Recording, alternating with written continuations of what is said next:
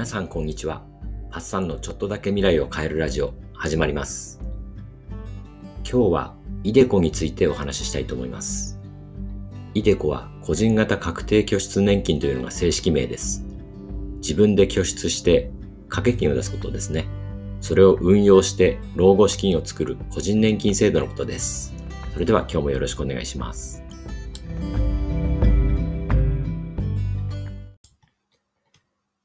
最初に日本の年金について軽くお話ししますね。年金には、いわゆる1階部分に誰もが加入する国民年金があって、その上の2階部分にサラリーマンの加入する厚生年金があります。確定拠出年金は3階部分にあたります。この3階部分には、確定給付型企業年金や、企業型の確定拠出年金、企業型 DC ですね。そんなものがあります。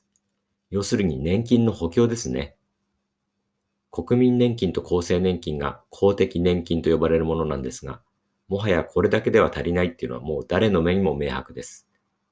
公的年金だけを頼りにするのは生活保護の方がまだマシなくらいだと言われています。でも何歳からでも向き合えば事態は好転するはずです。実は僕も今月からイデコを始めてるんです。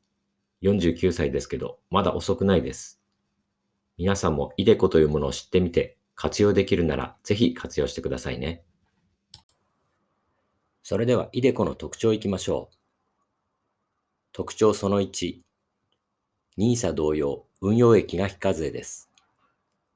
積立 NISA のような20年という区切りではなく、開始から運用終了まで非課税です。現在は60歳まで拠出可能。受け受け取りは60歳から65歳の間ということなので、運用は65歳までできます。早く始めればかなり増やせるってことですね。逆に遅く始めた場合は、加入期間が10年経っていないと、受け取りは後ろにずれることになります。ずれ方は、ずれ方は年齢によるので、気になる方は確認してみてください。イデコは2022年10月から改正されます。それによって、65歳まで加入できるようになり、受け取りもさらに後ろに伸ばすことも可能になるので、こちらも気になる方は確認してくださいね。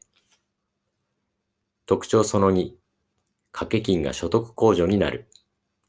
これがイデコのすごいところですよね。投資に回したお金が所得控除になる。つまり税金が安くなるんです。いくら安くなるかは収入や掛け金によって変わってくるので一概には言えないんですが、あえてイメージをつかんでもらうために、ざっくり言うと、年収500万円のサラリーマンが月2万円拠出すると、年間4万8000円の節税になる。そんな感じです。年24万円の出資で自動的に5万円弱税金が安くなるってすごくないですか？これだけで利回り20%と同じですよね。さらに5%のリターンを見込めるインデックスファンドに投資したら25%で運用したのと一緒じゃないですか。厳密な計算は違うかもしれませんが、とにかくめちゃくちゃ優遇されているのは分かってもらえると思います。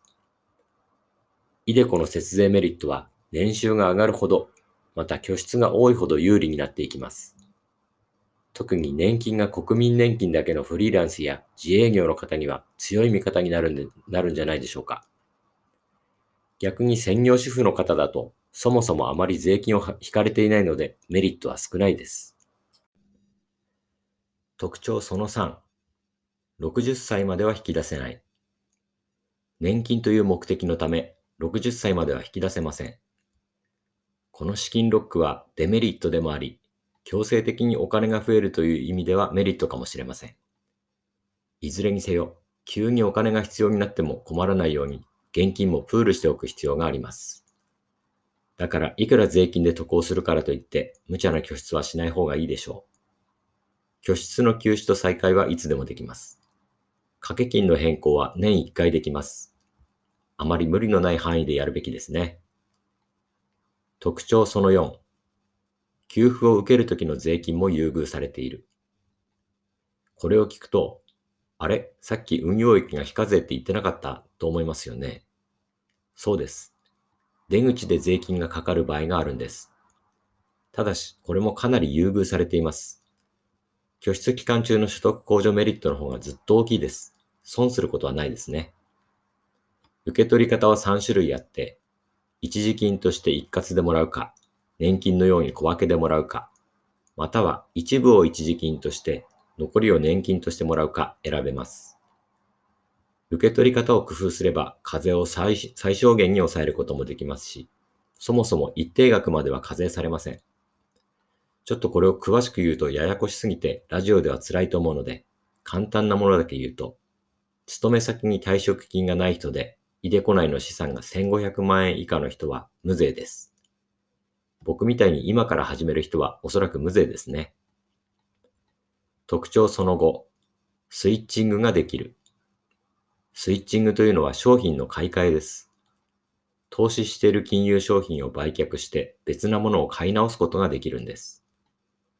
NISA ではこれをやると、その売った商品の非課税期間が終わっちゃうので、やらない方がいい。保有したまま次から別のものを買うべきだっていう話を昨日しましたね。イデコはこれが何度でもできるんです。非課税メリットも消えません。特徴その6。手数料がかかる。NISA は口座を開くこと自体には手数料はかからなかったんですが、イデコはかかるんですね。新規加入時に事務手数料で2829円。拠出期間中は月171円の費用がかかります。拠出をやめて運用指図者になっても月々66円かかります。メリットに比べたら大きな金額ではないですが、これを気にする人は結構いるようです。というか、イデコはちょっと複雑なので面倒に思っちゃうのかもしれませんね。特徴その7。20歳から60歳までのほぼすべての人が加入できる。例外として、現在年金保険料を納めていない人、免除されている人は入れません。過去に未納があっても今払ってれば大丈夫ですよ。海外に移住している人も入れません。今までイデコをやっていて海外赴任になった場合、会社の年金制度にもよりますけども、基本的には拠出はできなくなって運用だけになります。確か NISA もこうだったと思います。帰ってきたら復帰できます。あと現在は会社に企業型 DC があると入れなかったりするんですが、2022年10月からは原則すべての人が入れるように改正されますんで、ぜひ検討してみることをお勧めします。長くなりましたが、今日はイデコの特徴についてお話ししました。